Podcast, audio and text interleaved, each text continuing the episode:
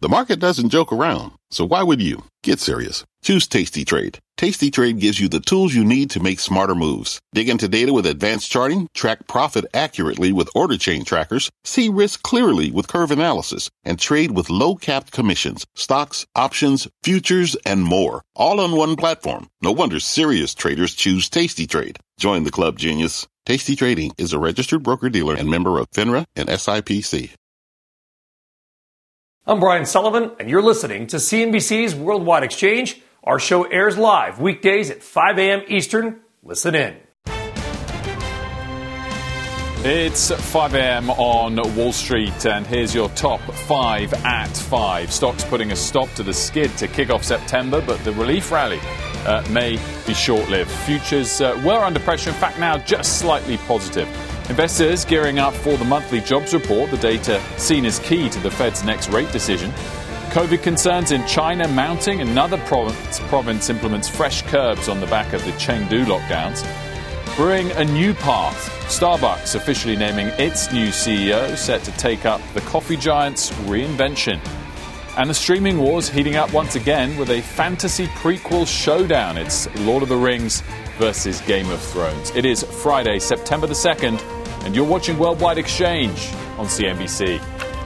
A very good Friday morning to you. I'm Wilfred Frost, uh, in for Brian Sullivan uh, this morning. Let's uh, get you up to speed with what the markets are doing uh, at this hour. And stock futures are now positively uh, pointing to a positive open, but only a fractional positive open. S&P futures up about 0.1%. Uh, similar uh, fractional gains for the Dow uh, and the Nasdaq uh, this morning. As you can see, they're about 20 points or so on the Dow. What a wild session it was uh, yesterday. Uh, the Nasdaq was down a full 2%. It ended up only down 0.25%, and we did have gains for both the S&P and the Dow.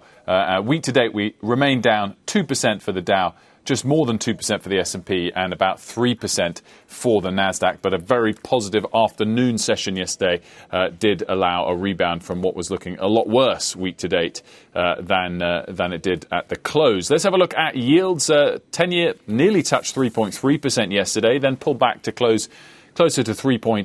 2.5, which is where it sits uh, at the moment. Of course, uh, no doubt yields will be uh, awaiting that data uh, on jobs later this morning. Let's have a look at crude, which has had a pretty negative uh, week. It had a negative session uh, yesterday, down 3%, week to date, down about 7%. Uh, bouncing a bit today, as you can see, at 2.8% higher for WTI, $89 per uh, barrel. Let's also have a quick look uh, at crypto, which uh, has suffered, uh, of course, in light of uh, a stronger dollar for, for a lot of the recent trade. But yesterday we did see the dollar up about 0.8%. The dollar index at a 20 year high. Today, though, you can see a little bit of a rebound for Bitcoin back above uh, 20,000, up about 1.4%. Let's have a look in now. Uh, stocks uh, overseas. Uh, Asia uh, had a mixed session. Uh, Hong Kong uh, was down about a percent, uh, just shy of that by the close, uh, three quarters of 1% flat for uh, the Nikkei and for Shanghai. Uh, the Hang Seng, uh, the big loser in the region, Uh, uh, three quarters of 1%, as, uh, as I mentioned. Europe as well, let's have a look at that. That has been improving throughout the session. the DAX is up about 1.5% today. the FTSE up nearly a percent, as is France. worth bearing in mind that they closed sharply negative yesterday. They didn't enjoy that bounce that US markets had in the afternoon. And uh, coming into today, the Stoxx 600 uh, was down 4% for this week. So a bit of a reprieve bounce this Friday uh, for European markets. Uh, let's get you up to speed on some of the other top corporate stories. And Pippa Stevens joins me with those. Very good morning to you, Pippa. Good morning, Wilf. Well, Shell's CEO is reportedly preparing to step down. This according to Reuters, which says Ben Van Beurden will exit next year after nearly a decade leading the oil giant. The report says there's a short list of four candidates to succeed Van Beurden, including two company insiders. During his tenure, Van Beurden has navigated the company through two major downturns and a move to slash greenhouse gas emissions. Shell tells CNBC it is not commenting on the report. and Amazon losing its effort to overturn a union election at one of its warehouses.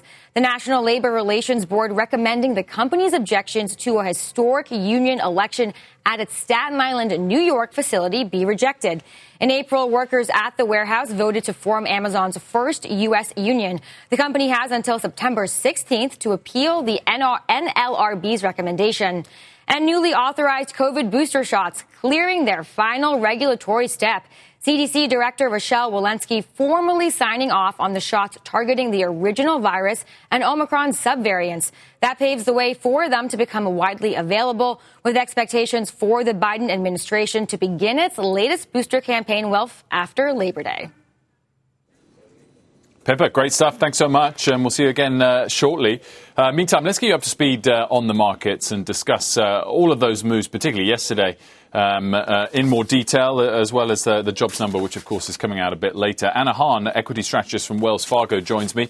very good morning to you, Anna. I mean, clearly, yesterday is a wild session. Let's start there. NASDAQ down 2%, at one point nearly finished positive.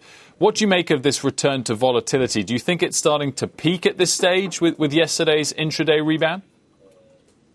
Well, I don't know if particularly overall market volatility is starting to peak, but yesterday's drivers seem pretty special, particularly to the information technology sector. As we saw, tensions with the US and China are rising, and the changes coming to chip makers and the different requirements that they'll have uh, is really racking the markets there. I think that's been the main driver for the last uh, couple days, but whether will continue and how that will shape up, we'll have to see. And this could be a very hot topic for the upcoming midterm elections.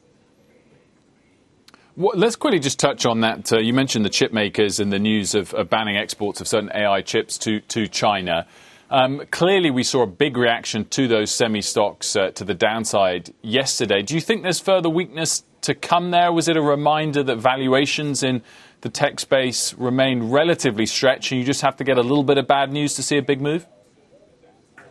Well, I think you bring up a good point is this is within the semi sector, but if you look at the overall tech sector, you have seen a big correction in the valuation uh, since you've seen yields rise. But particularly within infotech, the big popular trade on the buy side here has been being long software and short semis. In a way, long something a little more defensive compared to being short something a little more cyclical. Now, that trade to us is starting to get a little bit crowded. So could we see more weakness on the semis? We do think we could, but we think this is a trade where right now, timing wise, is not the most best risk reward here. So it's not something we're really eager to dive into and pile on. Let's touch on yields, uh, which clearly have been uh, on the rise during the course of, of this week. And uh, we've got the jobs number coming, of course, later today, which will no doubt impact yields further. Whilst yields are still rising, 10 years about 325, is it hard to see uh, equities bounce again meaningfully until we settle down? we do think for the rest of this year it could be difficult to see uh, substantial upside for equities. And keep in mind here, you mentioned yields, but the big driver, especially last month of the yields rising, has been real yields. If you look at how much the 10 year real yields have moved, nearly 50 basis points or so for the last month, that's been mirrored in nominal yields. And the driver there is that it also impacts how much uh, people are changing on funding as well. When you see that we have positive real yields, it affects the housing market, it affects people's pockets. And in a way, it could actually help bring down inflation, which would be good news but at the same time, it could eat into people's spending. So these are all the components we think about in this yield move, and also its impact on companies with growth as it increases the discounting rate and might bring down equity multiples. So for the near term and intermediate term, we don't see that much upside for equities. We think it's really more uh, playing the sectors. And, and just finally, uh, Anna, I mean, uh, clearly a lot of people debating whether or not we're going to see a recession or not. Uh, you've been discussing this a, a, little bit internally with, with your bankers, and uh, what, what, does that, uh, that conversation tell you, particularly as it relates to corporate access? Our view has been if we were to get a recession, it would probably be rather mild compared to the historic recessions we've seen in the past. And part of the indicators or signs we're seeing that support this is one, we're seeing that earnings growth and margins have somewhat remained firm, if not expanding still. Another being that inflation has started to come off the boil. And another being that conference season has remained somewhat robust. These are all signs combined with a strong labor market that indicate were we to see a recession, it would be rather shallow and it would really depend on how the Fed proceeds with their tightening on monetary policy. Anna Hahn from uh, Wells Fargo Securities, thank you so much for joining me this morning. Now, President Biden warning Americans that the country's democratic values are under assault by those loyal to former President Trump.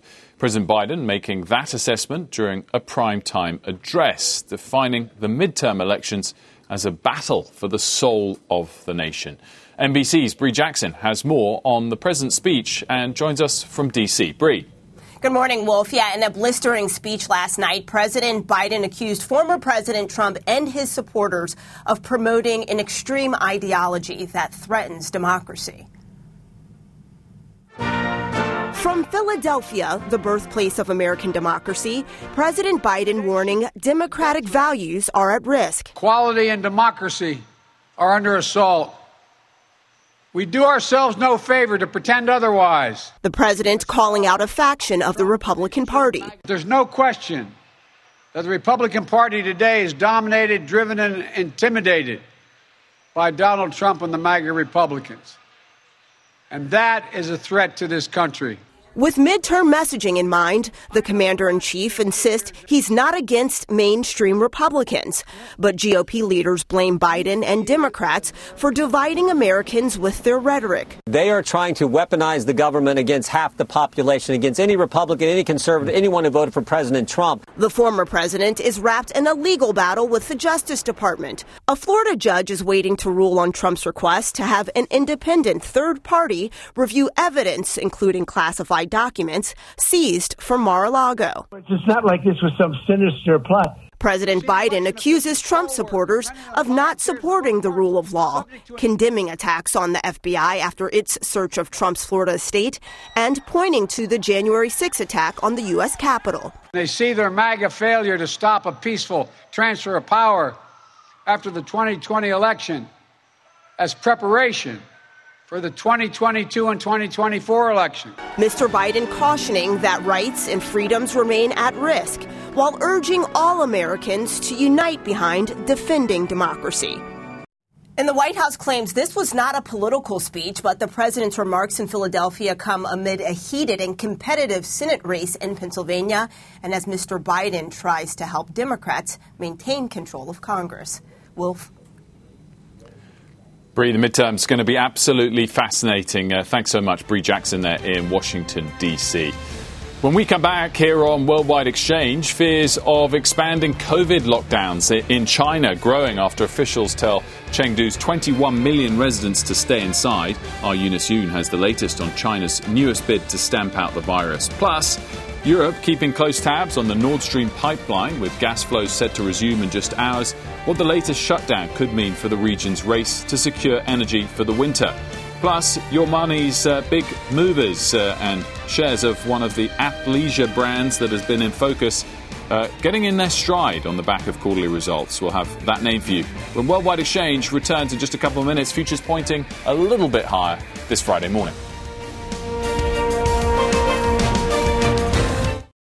Have you ever brought your magic to Walt Disney World like, hey, we came to play? Did you tip your tiara to a Creole princess or get goofy officially? When we come through, it's true magic because we came to play at Walt Disney World Resort. What does it mean to be rich? Maybe it's less about reaching a magic number and more about discovering the magic in life. At Edward Jones, our dedicated financial advisors are the people you can count on for financial strategies that help support a life you love. Because the key to being rich is knowing what counts. Learn more about our comprehensive approach to planning at edwardjones.com slash find your rich. Edward Jones, member SIPC.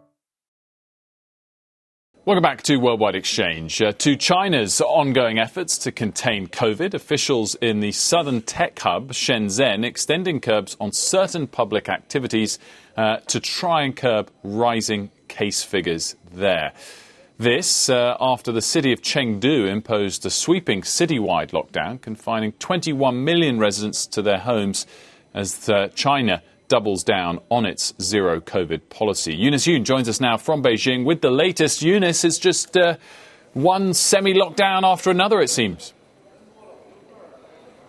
Absolutely. Uh, Shenzhen is on edge, uh, fearing a full blown lockdown after authorities started to impose even more COVID curbs. Uh, the restrictions have expanded there uh, to um, dine in, entertainment, as well as public venues. Work from home orders are now imposed for much of the city.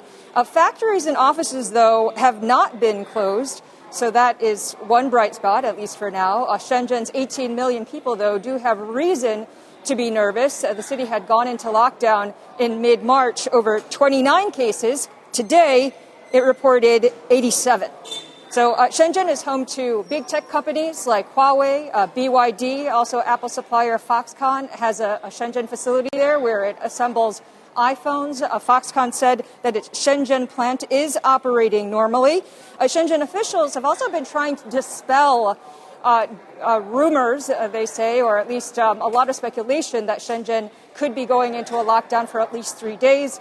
they've been squashing those, saying that uh, people are misreading uh, what they're saying about the restrictions, uh, but it's unclear whether or not their comments are able to uh, placate the residents there because a similar speculation, uh, Wilfred, uh, was heard before we saw Chengdu go into lockdown and also Shanghai go into lockdown um, several months ago.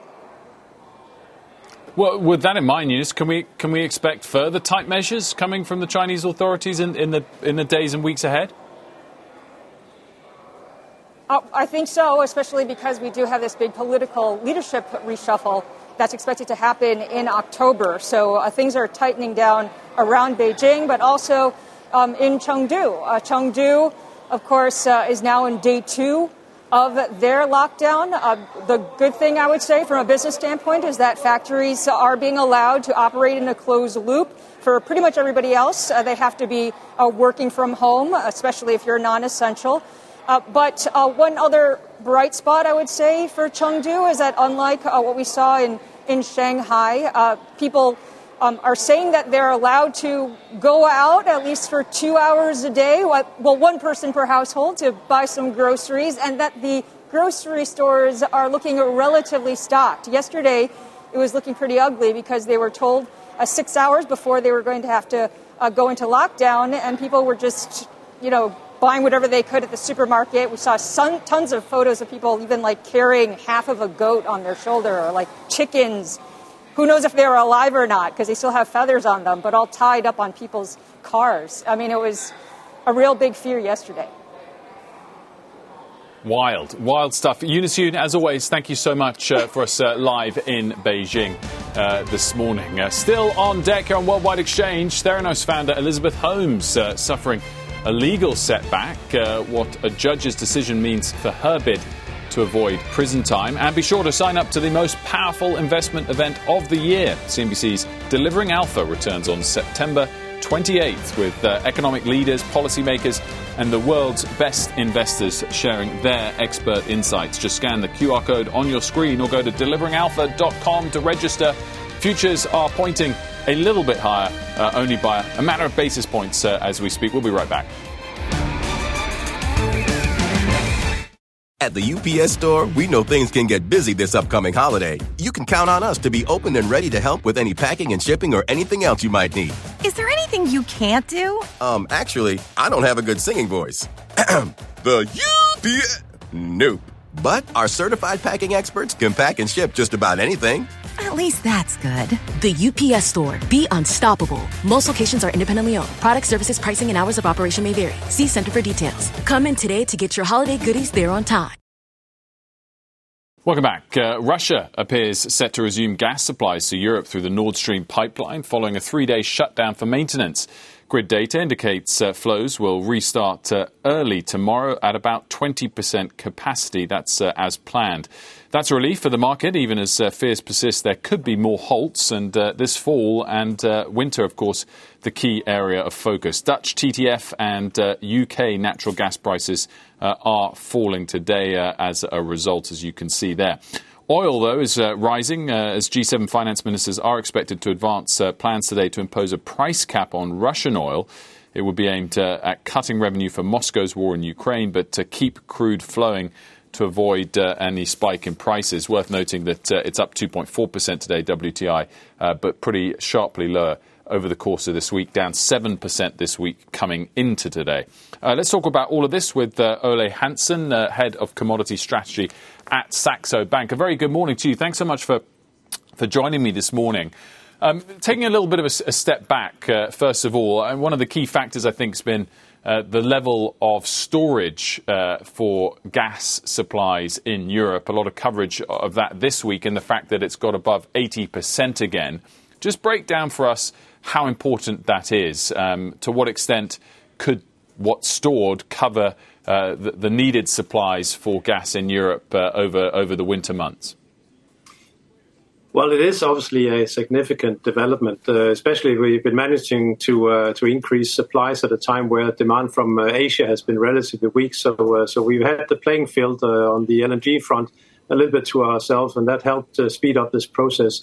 But one thing is inventories, another thing is flow, and we need to continue flow throughout the winter uh, of gas coming into the region in order to ensure that we, we, we can maintain uh, production and maintain uh, heating in our homes. So, uh, so while, it, while it's a good development, it's still uh, it's, it's not enough. We, we clearly need uh, supplies coming in because demand from domestic consumers really skyrockets over the winter, obviously depending on the weather situation. So, so it's it's it's a good development, but it's not enough. we, we're still reliant on flows coming in, and you could risk, obviously, as we move into the autumn months, that the competition for LNG from Asia will start to increase, and uh, that will obviously keep the prices uh, to to quite elevated, and also require that we still get gas in from Russia.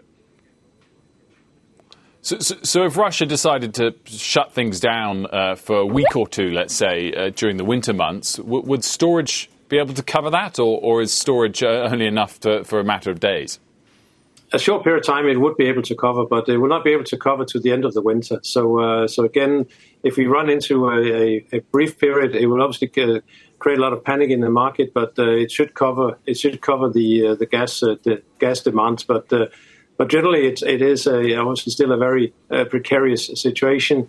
we are hoping for that 20% capacity to return, and and with that, obviously, also some uh, somewhat weakness, uh, more weakness in the price, but uh, probably not much more below those that 200 level that we are getting close to now. What do you make about this prospect of a, a, a price cap from the G7 on uh, oil from Russia? Is, is that plausible? Well, my initial answer would be no. Uh, I'm really struggling to see how it be, how it be able to work out. Uh, we, we, we all know that the oil right now is uh, from the from Russia is primarily flowing towards Asia to countries who are not going to be uh, take part of this uh, this kind of deal. Uh, Russian gas, or sorry, Russian oil is already trading at a, at a considerable discount. If you look at Urals, which primarily tends to go west, it's uh, it's been trading at a discount anywhere between forty and twenty five dollars below Brent now for since the since the war broke out. So they are already selling at a discount. So uh, so it, it's the I would like to see the details before I can really get a, get my head around whether it's actually something that's feasible. Because at the end of the day, if, if there's still buyers out there in the world who's willing to pay an, another price, then it will go in that direction, and then that, that all may end up in a European uh, gas tank uh, eventually uh, by by other ways of, of transportation. So we'll see. I'm I'm a bit skeptical. Ole Hansen uh, from Saxo Bank, thanks so much for joining us uh, this morning. WTI crude is up a couple of percent this morning, but uh, still down sharply this week. By the way, futures are fractionally higher in the pre market following yesterday afternoon's bounce, but this week's uh, declines. let's get some individual moving stories for you now. three key stock stories of the morning. First up, Broadcom, the chipmaker reporting better than expected third quarter uh, uh, revenue uh, and is forecasting Fourth quarter revenue above analyst estimates. As you can see, it's up 2% in the pre market. The company expects strong demand from businesses going digital to help offset a broader slowdown in the chip industry. Uh, Broadcom primarily makes chips for data centers and uh, routers, giving it an edge over rivals with more exposure to PCs and smartphones.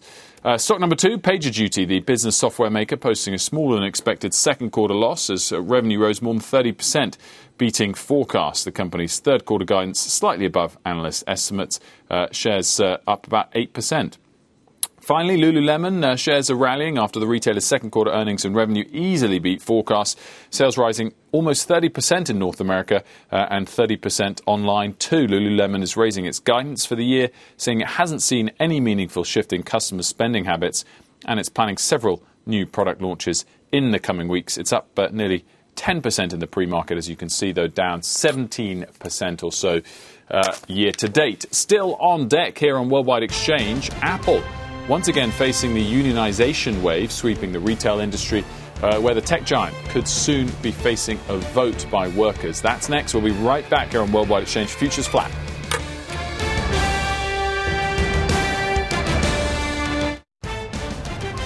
If you're just joining us, good morning and welcome to Worldwide Exchange. The market's fighting back to kick September off with a win. The Dow and S&P stopping their losing streaks yesterday.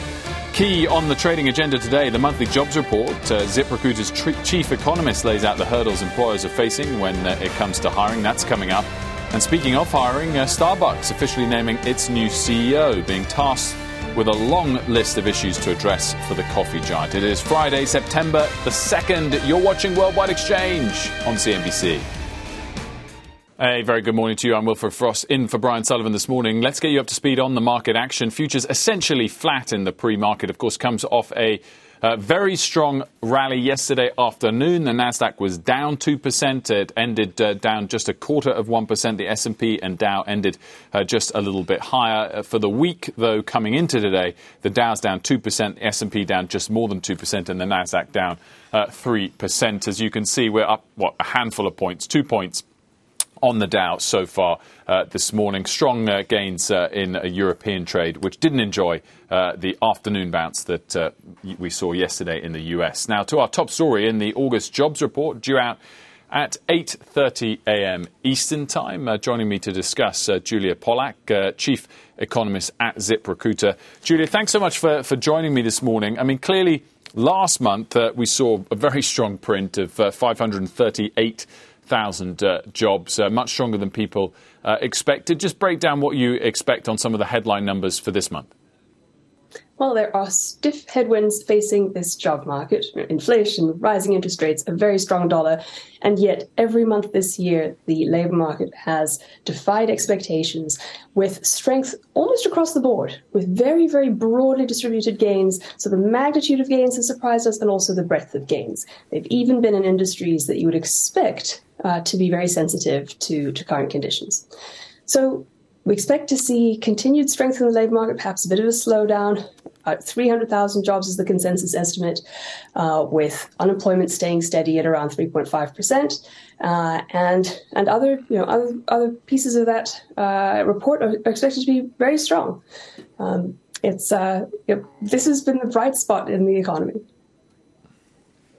I guess uh, one one factor that people have been looking at for, for many many months is the participation rate. Uh, demand for labour continues to be uh, even stronger than supply for labour. Is that expected to equal out at any point soon? So participation was recovering quite nicely. We were seeing older workers unretiring uh, for several months there, and those gains seem to have stalled. It seems as though the people with the highest propensity to return to the labour market uh, have done so, and and uh, other people are not coming in. They're staying on the sidelines. It is a big surprise. You know, usually when the unemployment rate dips below four percent, that draws people in off the sidelines. As it gets easier and easier to find a job, more people give it a try, and that isn't happening yet, or at least the you know the surveys aren't suggesting that it is. Of course, in this environment, it's actually quite difficult to measure what's going on. Many of the indicators are diverging. Uh, there are mixed signals. It's almost impossible that labor force participation has stayed this low with such huge payroll gains. One survey or the other must be uh, you know, wrong and will probably be revised in the future. And I think it's just unclear which one it is. And what's your forecast uh, and expectation on wage growth? So, this report isn't actually the best one to look at wage growth because it provides an average. It shows you how the average is increasing. And when you have about 500,000 people entering the labor market each month, um, or the workforce rather, well, you have a bit of a problem there because it's low wage workers predominantly who are entering now, and so they're dragging the average down. There are better sources that look at wages for individuals. We had the ADP jobs report out this week that showed job gains for job stayers at around 7.6%, and for job switchers as high as 16.1%. Uh, so sources that look at individuals over time show much faster wage growth than this jobs report will. Julia Pollak, thanks so much uh, for joining us uh, on the uh, jobs report uh, preview. Of course, it will be a key factor for markets uh, this morning coming up on Squawk Box. Uh, futures at the moment are pretty much flat. Let's get you up to speed with the uh, most important corporate stories of the morning. Pippa Stevens back with those. Hey, Pippa. Hello again, Wilf. Well, Starbucks officially naming its next CEO. Laxman Narasimhan officially being tapped for the role. The move comes after he announced he was stepping down as CEO of health and hygiene company Reckitt, which owns brands such as Lysol and Mucinex. Just hours before the Starbucks announcement, Narasimhan will join Starbucks in October, learning about the company and its reinvention plan before assuming the top job in April. Until then, Howard Schultz will continue as interim CEO. Narasimhan will have several issues to tackle as CEO, including inflation struggles in China and a union push at more than 200 of its U.S. stores. And sticking with the growing union push by workers, employees at another Apple store are looking to become the latest to vote on unionizing. According to reports, workers at the Oklahoma City store have filed a petition with the National Labor Relations Board seeking a vote to join the Communications Workers of America union. The move comes about two months after workers at a Maryland store voted to unionize with the International Association of Machinists. And Elizabeth Holmes facing a legal setback in her bid to get her fraud conviction overturned. A federal judge tentatively declining to overturn the jury's ruling against the, the Theranos CEO. The judge won't make the decision final until mid October when Holmes is due to be sentenced. She faces up to 20 years in prison. And while this trial has just been fascinating to watch, so many twists and turns. Oh, such a fascinating story, as you just said, and the trial, just the final, uh, the final part of it. Pippa Stevens, uh, thank you so much uh, for that breakdown uh, this morning. Uh, now, business leaders, heads of states, and top market players have been gathering uh, along the waters of Lake Como in Italy over the last uh, day or so. And our Steve Sedgwick is lakeside at the Ambrosetti Forum for us. So, Steve, a very good morning to you, and what a great series of interviews you've been doing so far throughout the, throughout the morning. what is the key takeaway, particularly on that all important macro outlook for Europe and an energy outlook? Yeah, morning, Wilf. I know you've been uh, looking at some of those interviews, and there have been some extraordinary conversations. And it's not just about Europe as well. The good thing about this event is you get the top players from all around the world. Uh, I was listening to Mike Pompeo, the uh, Secretary of State under the Trump administration, uh, talking yesterday about his concerns geopolitically. I was talking to uh, Khalid Al Falih yesterday, who is the Minister of Investment, and our viewers will remember him uh, as the man who put together OPEC Plus with the Russians as well. So big Saudi delegation here, a lot of top US politicians in town as well. But there is no doubt about it the, the clear and present concern here in Europe is the, the crisis emanating from the Ukraine conflict and what that's doing to any hopes of economic recovery. Uh, of course, Europe does have a plan, and it's a very well financed plan, uh, hundreds of billions of euros in order to build a next generation EU. But then, of course, it's been blindsided uh, and perhaps some of the impetus of it negated uh, by the crisis coming from uh, Ukraine, which we know has sent energy prices surging. Uh, not not only, of course, here in Europe, but also in the US. But we have a specific problem here in Europe, and that is the fact that historically the Europeans and, and the Germans have got most of their gas, that's natural gas, uh, from the Russians as well. And now the Russians, at the moment, uh, are, are, dabbling with turning the taps off. In fact, it's actually off for so called planned maintenance at the moment. So it is that crisis um, that is really concerning a lot of people added to the fact that this country once again is in an election cycle, Wilf, as well. And who knows what kind of government we're going to end up with. It looks like a right wing government, and that could be worrying for European unity. Well, I, I, wanted to touch quickly on, on the picture in Italy because it's always uh, so central to the outlook for the broader uh, Eurozone, Steve. And of course, we're expecting rate hikes uh, from the ECB as well as the Bank of England in, in the month ahead. And uh, in fact, yields in Europe have really been uh, one of the factors for dragging US yields higher. Is there concern at the forum and in Italy specifically that we might start to see those spreads between Italian yields and, and other periphery countries and, and German yields uh, gap up once the ECB starts hiking more aggressively? Yeah, I, I, think there is, Wilf, and I think I think what a lot of people are doing here, they're holding the look. You know, it's like those gunfighters and those old westerns. They're holding the look, but they're really concerned about what happens next because there's no doubt about it. I've been asking that question to a whole host of people as well, and they're saying, look, no worried about the fragmentation of Italy and its bond market over the German yields, which is a key measure that everyone looks at. But then I reply, I say, well, look, the absolute yield, the yield that they actually pay, is going up. It's getting close to the four percent level, and then it's building potentially uh, with an impetus with the hedge hedge funds shorting the BTPs in some measure as well now as well.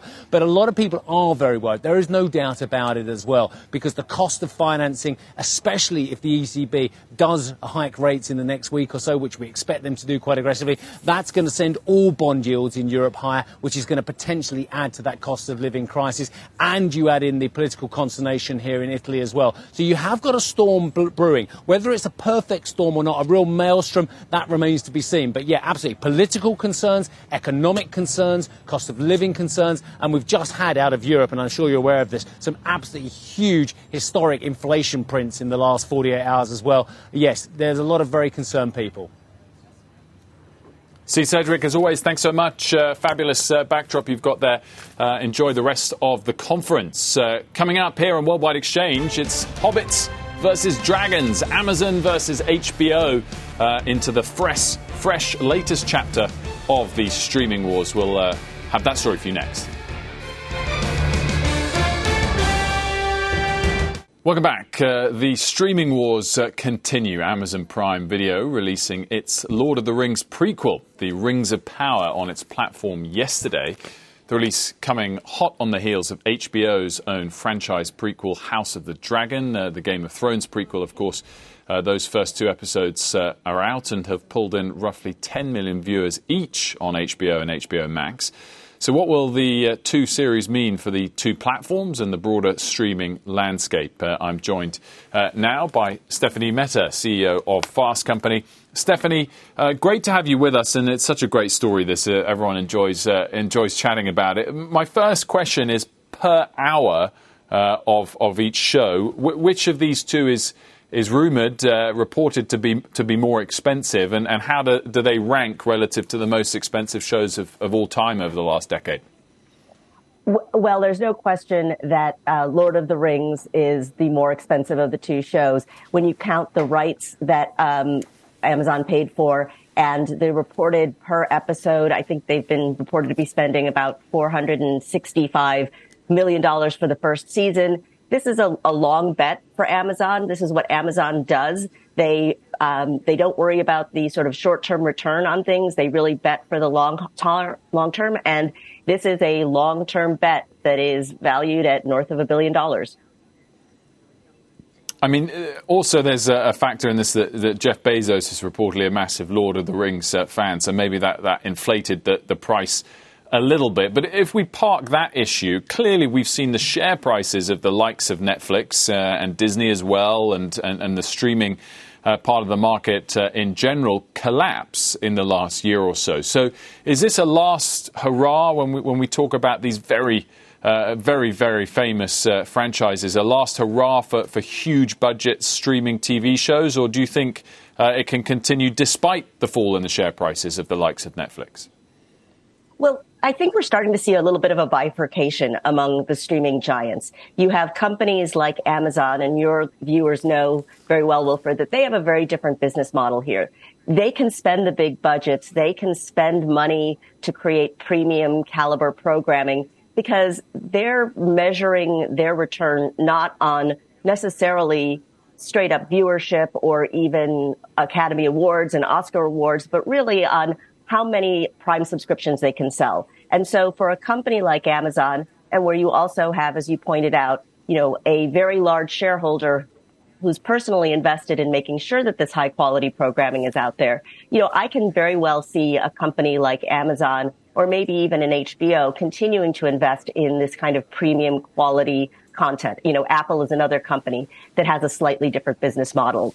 I think for the more traditional media companies and certainly for the ones that are affiliated with, you know, more traditional network television companies, they're going to have to really sort of start to calculate where they're going to place their bets. And, and what about the balance between TV and uh, and feature length movies? I mean, clearly the pandemic saw, saw a big push back towards uh, TV over over movies. Has has Top Gun and uh, and other box office hits this summer altered the balance there a, a, a little bit? I would say it has altered it a little bit. I mean, you're always going to see, uh, you know, what's been interesting is the Top Gun is the first movie in a long time that has generated the kind of conversation that we've seen from some of the streamers' television shows and even some of their more feature length movies.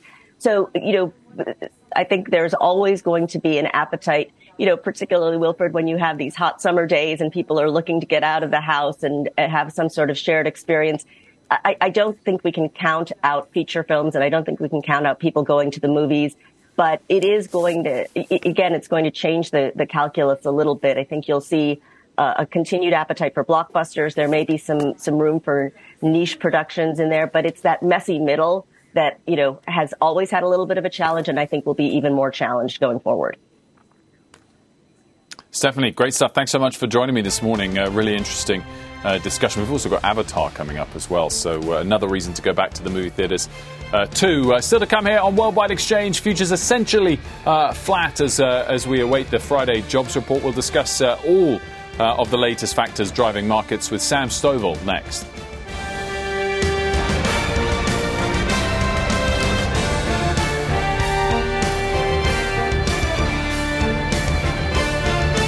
Welcome back. Uh, futures essentially flat uh, following yesterday's very strong afternoon rebound, but we're still down 2 to 3% for the week as a whole uh, for US markets. Uh, let's bring in Sam Stovall, Chief Investment uh, Strategist uh, at CFRA. Very good morning to you, Sam. Thanks for, for joining me. Um, what do you make of, of the bounce that we saw yesterday afternoon? W- was that overdue after that pullback in the, the prior couple of weeks? Well, good morning, Will. Uh, basically, we did have a slight oversold situation, in my opinion, but probably more important was an important retracement level on the S&P 500 at about 3,900. So I think investors are saying like this is a line that we want to hold because the next level of support is down around 3,800, uh, and then we go back to the June 16th low. So Right now, the concern is whether we're headed for recession, and those are the sectors that are leading to the downside in terms of worries. And do you think the worries are overdone? Do you think those June lows are, are very easily reached again? I don't think they'll be easily reached. Uh, and uh, I do believe that right now uh, the feeling is that they will hold. We did retrace 50% of the decline on August 12th. And every time since World War II that we retraced 50% of a bear market move, we did not go on to set a lower low. So basically, the, the feeling is that right now we are likely to see the, the June 16th low challenged, uh, but end up holding. Um, Sam, what do you say to people that point out the fact that you could look at something like the FTSE 100, where the dividend yield is over 5%? Uh, and the 10-year yield uh, is about 3%, versus the S&P 500, where the dividend yield is less than 2%, uh, but the 10-year yield has risen sharply, of course, year to date, and is about 3.2, 3.3%. Does that not suggest that U.S. equities are, are sharply overvalued? Well, on a relative basis, I think international uh, stock markets have been more attractive than U.S. for quite some time on a rolling five year compound annual growth basis, as well as looking at uh, forward 12 month earnings. Both of these measures are at or below one standard deviation from the mean. And the problem is, however, that they have remained so for quite some time. Uh, I think basically investors are worried that because of the potential of a 75 basis point hike by the ECB, we, however, think it'll be 50 basis points. Uh, it's concerned that of the two uh, regions, the Europe is more likely to fall into a deeper recession than the U.S. So longer term, yes, uh, international does represent a nice opportunity, especially should we see a weakening of the U.S. dollar down the road. But, but even if you don't make the comparison Europe to, to the US, uh, Sam, if you make it within the US bonds to equities, that the scale in which yields have risen, the alternative to equities uh, in the US over the course of this year, surely that could mean that US equities are, are due a much bigger pullback than they've had, even though they've, they've fallen year to date. Well, that's certainly a possibility, Will. Uh, I mean, when you, you look to the fact that uh, the 10 year yield is now above what it was earlier in the year at three and a quarter percent, um, heading to possibly three and a half percent or further, based on the uh, hints by the FOMC that they're likely to be uh, terminating at about a four percent level uh, for Fed funds. I think that certainly does put more pressure on the stock market. We have inflation that's more than 6.5%, and anytime we have had that since World War II, the U.S. has fallen into recession. Uh, and traditionally, we've seen very sharp pullbacks in valuations by about one third. Um, so there is a possibility that we do end up lower. Uh, but I also believe that that's something that could end up being into next year when we have a greater in, uh, likelihood of recession. Sam, thanks so much for joining uh, me this morning. Very much appreciated. Sam Stovall from CFRA. Uh, as we leave here on Worldwide Exchange, you've got futures just uh, fractionally lower in the pre-market. Uh, we're down 2% this week on the Dow, 3% this week on the Nasdaq, the S&P somewhere in between. But of course, we did have a great bounce yesterday afternoon. Otherwise, the week-to-date picture would be looking uh, worse still. That does it for Worldwide Exchange uh, this Friday. Coming up uh, on Squawk Box with the jobs number to break it down and what it all means. Becky, Mike Santoli, and Steve Liesman. Don't go anywhere. Stay with CNBC. You've been listening to CNBC's Worldwide Exchange. You can always catch us live weekdays at 5 a.m. Eastern only on CNBC. This podcast is supported by FedEx. Dear small and medium businesses, no one wants happy customers more than you do. That's why FedEx offers you picture proof of delivery, packageless and paperless returns, as well as weekend home delivery to 98% of the U.S. on Saturday and 50% on Sunday. See the FedEx service guide for delivery information. FedEx Ground service is also faster to more locations than UPS Ground. See what FedEx can do for your business. Absolutely, positively FedEx.